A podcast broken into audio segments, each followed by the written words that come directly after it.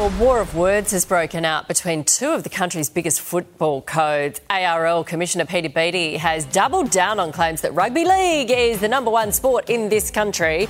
It comes after ex Hawthorn President Jeff Kennett hit out at the NRL over an advertising sign in Las Vegas that claimed it is the country's biggest sport. Joining me now, Perth Lord Mayor Basil Zempilas and founding director of Western Sydney Women, Amanda Rose. Good morning to you. Morning. Baz. Is the NRL the biggest sport in Australia? Well, as a statement of fact, it's probably slightly incorrect. I think AFL has more people uh, attending games, and I think AFL is the most searched sport in Australia. But as a statement of intent, it's impossible not to like a promotional trip to the United States. You're playing in Las Vegas, you want to big it up, and Peter V'landys is the best in Australia at bigging it up. So, from that point of view, I absolutely love it. And that it's got us talking this morning, even better. The desired effect was to get people talking in the United States. And here we are, thousands of kilometres away, weighing in as well. So well done. This is about promotion, taking the game to another land, another frontier, and seeing if you can light a bit of a fuse. V'landys and the NRL have done exactly that. Two thumbs up from an AFL guy over here. Gee, Amanda, Peter V'landys knows how to light a fuse or what. Now he's lighting them in Vegas. What do you think of his big claim? Oh, look, you know, this happens so often. People make these claims. Now, you know, why can't they share the top spot? I don't know. Why can't, you know, share the, the um, toys, boys? So the thing is, though, it, depending on the season, depending on the state, depending on a whole range of factors,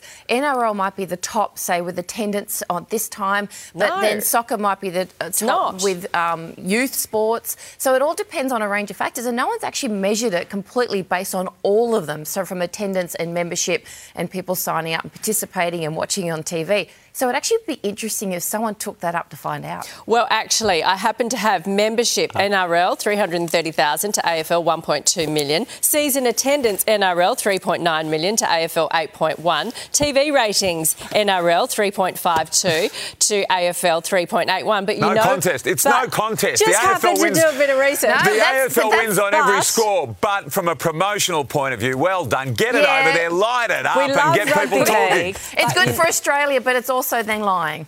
But you know, but you know, you know what, you know what won the TV ratings above all of them. Uh, go on.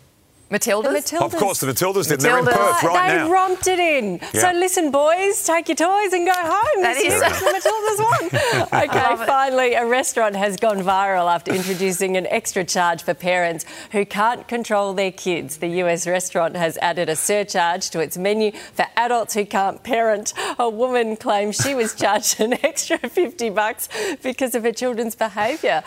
Baz, um, what do you think of this? I would have been off scot free with Ava, scot free with Chloe. Anthony would be costing me a fortune right at the moment. Uh, fortunately, I was one of those parents that said, well, before I was a parent, I'd never give my kid the iPad or the iPhone while at the dinner table at a restaurant. Guess what? Take it, mate. Have a good time. We'll enjoy a little bit of peace and quiet. It's hard to control the kids sometimes. A surcharge, that's a bit over the top. But if it works, well, why not?